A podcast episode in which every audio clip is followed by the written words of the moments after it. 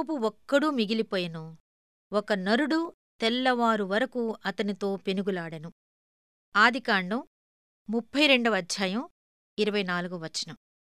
యాకోబు దేవునితో పోరాడిన దానికంటే దేవుడు యాకోబుతో ఎక్కువగా పోరాడుతున్నాడు. ఈ పోరాడుతున్నది నిబంధన పురుషుడైన మనుష్యకుమారుడే. దేవుడే మనిషి రూపంలో పాత యాకోబు జీవితాన్ని పిండి చేస్తున్నాడు. ఉదయమయ్యే వేళకు దేవుడు గెలిచాడు. యాకోబు తొడయెముక స్థానం తప్పింది. యాకోబు పడిపోతూ దేవుని చేతుల్లోకి ఒరిగిపోయాడు.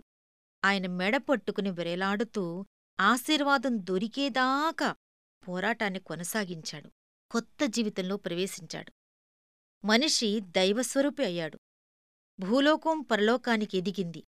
తెల్లవారిన తరువాత అతడు నీరసంగా కుంటుకుంటూ వెళ్ళాడు. అయితే దేవుడు అతనితో ఉన్నాడు. ఆకాశవాణి ప్రకటించింది, నీవు దేవునితోనూ మనుషులతోనూ పోరాడి గెలిచితివి కనుక ఇకమీదట నీ పేరు ఇస్రాయేలే కాని యాకోబు అనబడదు. మారిన ప్రతి జీవితంలోనూ ఇది ఒక ప్రామాణిక దృశ్యం కావాలి.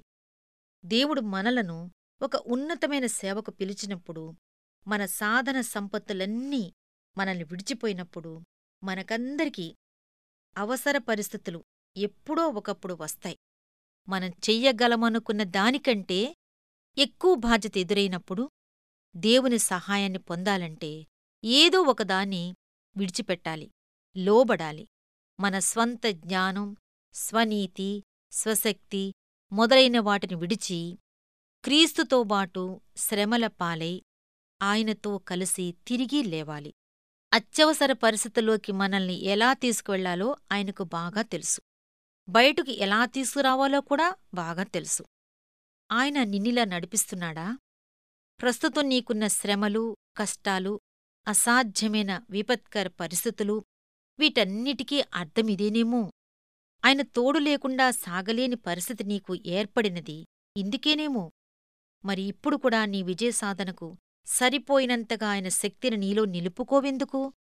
యాకోబు దేవునివైపుకు తిరుగు. నిస్సహాయంగా ఆయన పాదాలమీద వ్రాలు.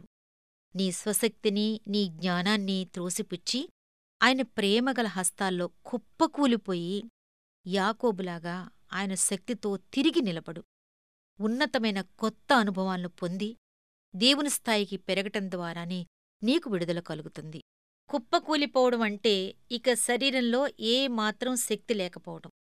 అప్పుడు ప్రభువు తన శక్తిని మనలోకి ప్రవహింపచేస్తాడు, మనలను తిరిగి నిలబెడతాడు. యాకోబు దేవుని ఆశీర్వాదం దొరికేదాకా పోరాటాన్ని కొనసాగించాలి. కొత్త జీవితంలో ప్రవేశించాలి. ఆ అనుభవంలోకి మనమూ రావాలని ఆశిద్దాం. నీ పాదాలే శరణు, నా సర్వస్వం నీదే.